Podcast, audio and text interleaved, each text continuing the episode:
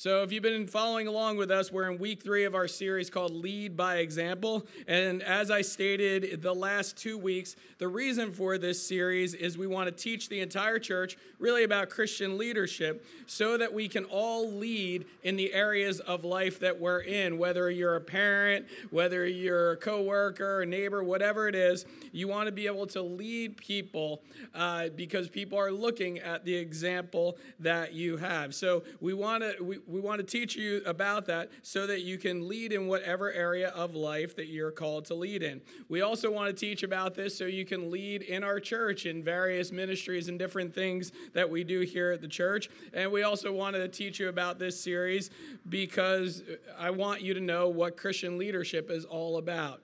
So in week one, we learned about the example of faith. Last week, we learned about the example of integrity, and today we're going to learn about the example of commitment.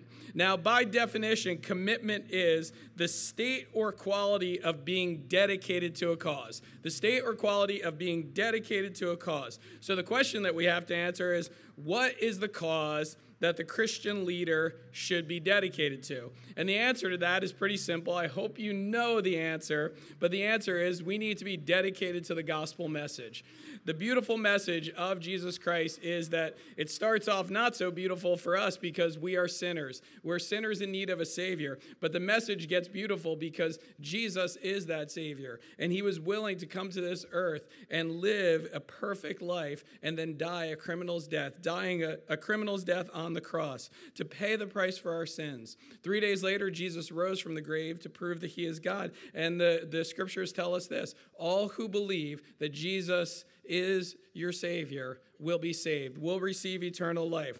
That is a life giving message. That is the message of life. And as Christians, not only as Christian leaders, as Christians, we need to be dedicated to the spread of that message because that message never changes. Other things in this world change, that message never changes. So, obviously, there is going to be more to Christian leadership than just telling others that message about the gospel message, because other things flow out of the message of Jesus, like discipleship, like service, like a life, living a life that is pleasing to God. But as believers, we have to be committed to the message that saves people's souls, because we don't have a Christian faith if there's no gospel message.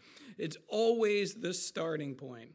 Uh, this theologian, his name is John Stott, he says this All around, we see Christians and churches relaxing their grasp on the gospel, fumbling it, and the danger of letting it drop from their hands. Well, the truth is, that can't be us. And honestly, it won't be us as long as I'm here, okay? So here's the truth we want to make sure that we train up the next generation so that they don't drop the ball on that message. Because we won't have a church. We don't have a reason to get together if Jesus didn't pay the price for our sins. So, most of you probably realize this, but the Apostle Paul was committed to making sure the gospel message was spread. And today, what we're going to do is we're going to learn from him, the Apostle Paul, in the scriptures, a, com- a committed Christian leader, what areas of life we have to work on to make sure that we're committed. Now, when I think of when, when, when you hear this, I'm going to really talk about committed to the gospel message. But realistically, you can apply this commitment to any area of life, okay? Commitment is something that will help you in any area of life. So, the first area that we need to work on as far as commitment goes is conviction, okay? Conviction is a firmly held belief or opinion. conviction is a firmly held belief or opinion. So, in order to be committed to something, you have to actually believe it's true, right? To, if you're if, if you're committed to something you want to believe it's true but just because you believe something is true doesn't make it true, right? Just because you believe something is true doesn't make it true. Throughout history, we have had people that have firmly, firmly held beliefs that were wrong and sadly led, led other people down terrible roads. People like Hitler believed there was a superior race. People like David Koresh believed he was Jesus, and they both had strong convictions. And sadly, their strong held convictions were wrong and led people to kill others and themselves. So, through the course of history, there's a laundry list of people that had strong convictions that were wrong and were they were committed to those beliefs. Today, through the use of social media, we see that people can have a conviction about something that is totally wrong and totally false, but can easily find others to agree with them or convince others that their wrong and false beliefs are actually true. They make videos, they start websites, they write self published books to convince people that something that is false is true. You know what? And if you don't believe me, when you get home today, Google flat earth movement, okay? Just do it. You'll be interested, okay? So it takes conviction to really be committed to something, but that something has to be true for it to be helpful. So as Christians, we need to be committed to the spread of the gospel message because it is true.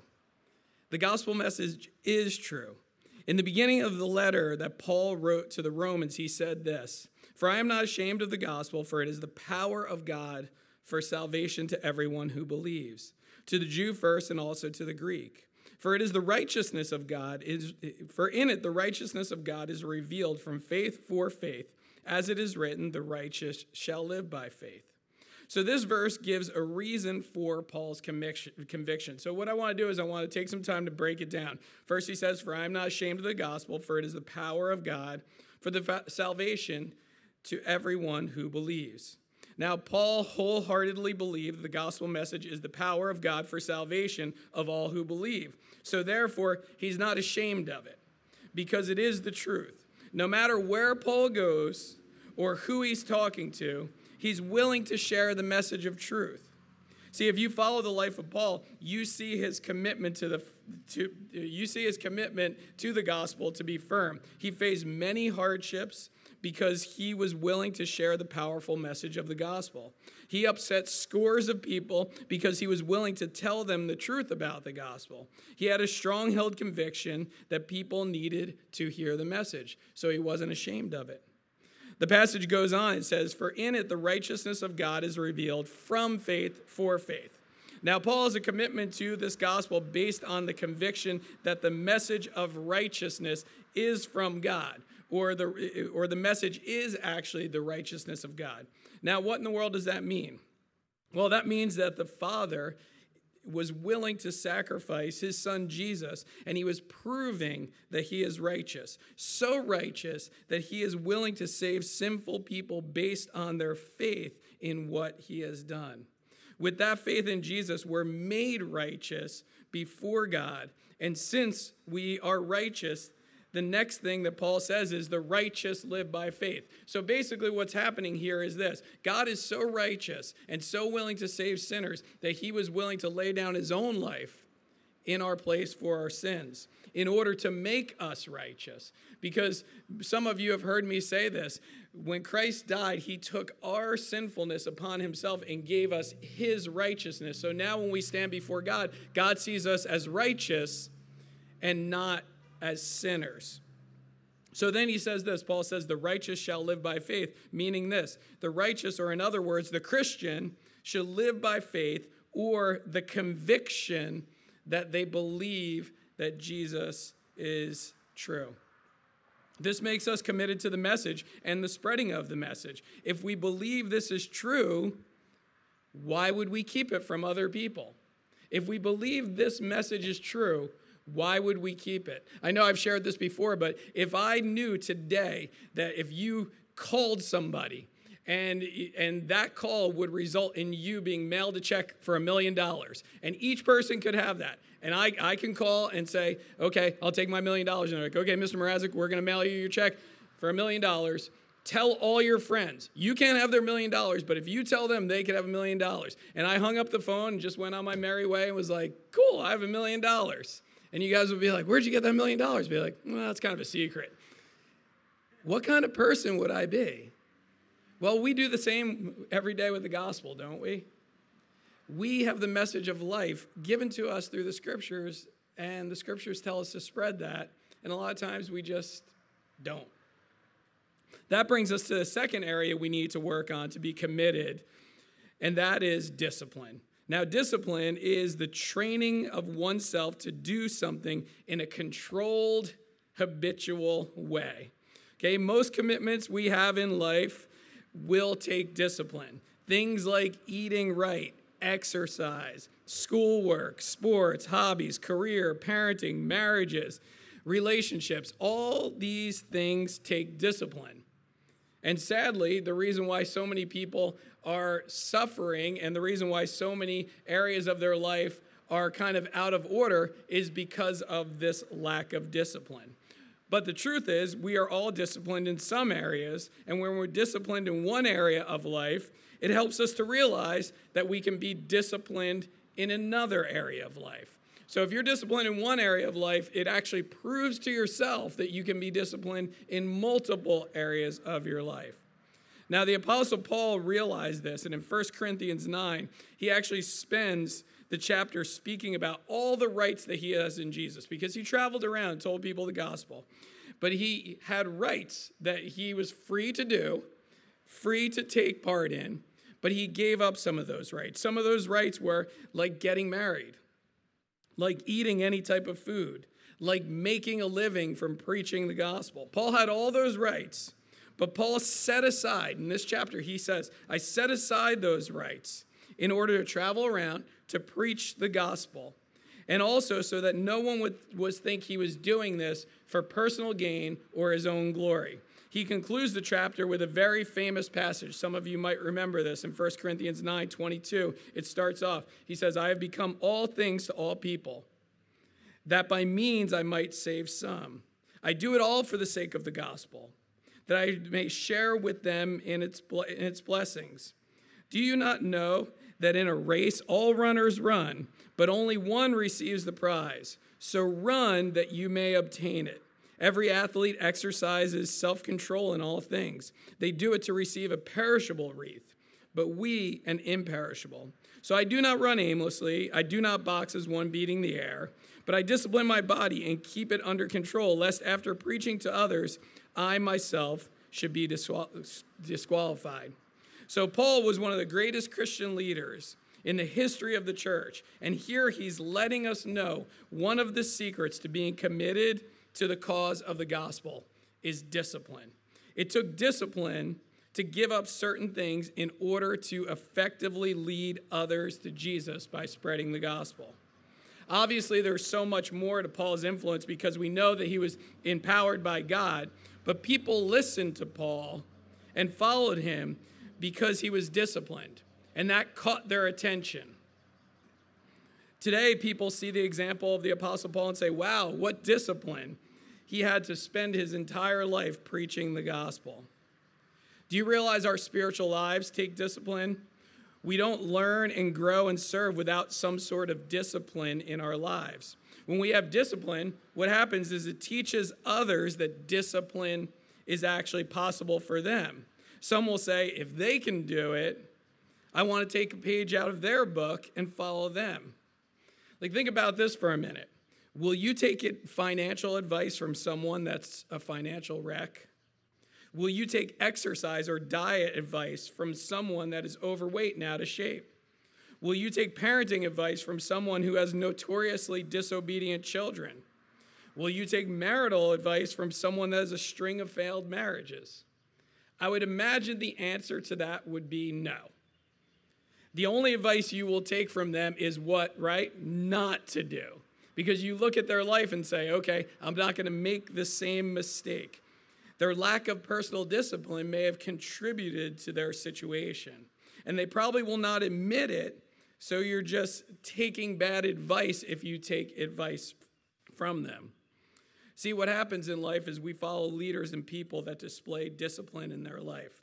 The ones that are willing to do the hard things and often times give up their own rights because it underlines their commitments or helps others understand why they're so committed to something. See, the good news is Paul wasn't pointing people to himself. He was just using himself as an example to point people to Jesus. That is what Christian leaders do. He wasn't saying, Look how disciplined I am. He's teaching that it takes discipline to be committed to the cause of the gospel. See, we need that type of discipline. But the truth is, you will probably never have it in your faith if you lack the last area that we need to work on to be committed, and that is passion. A passion. Passion is an intense desire or enthusiasm for something. Okay? I will say this passionless people are boring. Have you noticed that in life? Passionless people are boring. Honestly, I don't even enjoy my time with people that have no passion. Passion is contagious, and passion draws people in. When you see it, you know it, and you want to investigate and find out what is so special about this thing that they're passionate about. Passion fuels commitment, inspires you to do things that only few will do and some will never do. Most of you know I spent the better part of the last 33 years of my life surfing. I first saw surfing in Harvey Cedars, New Jersey. I saw guys taking waves, and I said, I want to do that. I want to do that. I had one of those Benny boards. Remember, that's what we used to call them, those ones that were white on the bottom and either orange or blue or green on the top. And I would paddle out on that as a little kid and try to stand up. I didn't realize you needed more stability and fins on the bottom. I didn't even know it wasn't a surfboard until finally I got a surfboard when I was about 13 years old. And everything changed. I was so passionate about surfing. People always ask me around April or May, they come up to me when the weather gets nice and they say, Hey, Mike, did you start surfing yet? And my answer is always the same. And if you've asked me this, you know what my answer is. I never stopped. I surf all winter. And then people ask, even in February? They say things like, How cold's the water? What do you wear? Do you get cold? And then they say things like this That's crazy and that's nuts.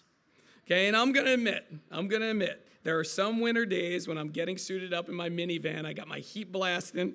It's 25 degrees out with sub degrees wind chills. The water's in the upper 30s, and I think, maybe I am crazy. Okay, maybe I maybe I've lost something here. Okay, but then I paddle out, and I get that first wave, and it reminds me why I do this. I have an intense desire and enthusiasm for surfing, which is passion. I would not go through all that if I didn't. My passion for it makes me committed to it because the end goal is what? Riding waves. I do have to say that because the end goal is riding waves, it actually makes the journey of getting there, all those hard things, actually more meaningful and more fun because it led me to waves that some people would never get to because they don't have that same passion. See, but the challenge for me and for us as believers is do we have that same type of passion for the gospel message? The passion that makes us so committed to it that we may do things that others might say, that's nuts. You may give money to it, and others say that's nuts. You may give time to it, others say that's nuts. You believe there's an eternal paradise, that's nuts. You believe God is there for you, that's nuts. That's what passion is. You're passionate, so passionate about something that you're going to do things that other people might look and say, I would never do that. But then others will say, I want to investigate. Why is this thing so important to this person? Why are they so passionate about doing this? In Romans 1:15, Paul says, "So I'm eager to preach the gospel to you who are also in Rome." In Romans 10:1, he says, "Brothers, my heart desire and prayer to God is for them to be saved." You see, Paul had a passion to see people trust Jesus, and because of that, he was committed to spreading the message. And honestly, he did things and lived in ways, if you study the life of the Apostle Paul, that people would say, That's crazy, that's nuts. But if you notice from those two verses I shared, it wasn't just a passion for Christ, it was a passion to see others know Christ. You get that? He loved God so much, and he was passionate about his love for God, but he also loved people. He wanted them to receive the same message. He wanted to make that million dollar phone call and then tell others how they can make that million dollar phone call. See, we need to have that passion to lead people to Jesus because we know that Jesus is best for them. You know what? we really get nothing out of someone else trusting in Christ except for the joy of knowing that they trust in Christ. Like Paul said, I want to share in the same blessings as them. See, when we talk about leading by example, the end goal for the Christian is bringing glory to Jesus. And that happens when people trust him because every person that trusts in Jesus, Jesus gets the glory. You know what? Because the end goal is people trusting in Jesus. Do you know what happens? The journey, the journey actually becomes fun and meaningful because it led people to Jesus. It led people to come to know him. You know, for me, when I reflect on 26 years here in ministry at the church and all the faces of all the people, all of you, having the privilege of being part of that faith journey and how God uses this body of believers and all the ministries, the events, the programs, the services, the weddings, the funerals, the baptisms, the baby dedications, the end goal is souls trusting in Jesus. I realize this, I look back and say the journey is just so fun and so meaningful that it inspires me and reminds me of my commitment to Jesus and how it puts me in places that only those that are committed can enjoy. And it also encourages me to keep going. Every day, it just encourages me to keep going. This is what happens when you're committed to the beautiful gospel message. So, my call to you is let's lead others by the example of our commitment. Let's pray together. Heavenly Father, we're so thankful for this day. I'm thankful again for this church and the many, many blessings that has provided me and my family and this community. I'm so thankful for that. And it's because of the commitment of people, even before I was born, to come into this community and plant this church. We're so thankful. But we pray, Lord, that that commitment doesn't end here with us we pray that it continues on decades and decades until you return. So we're thankful again for this day. In Jesus' name we pray. Amen.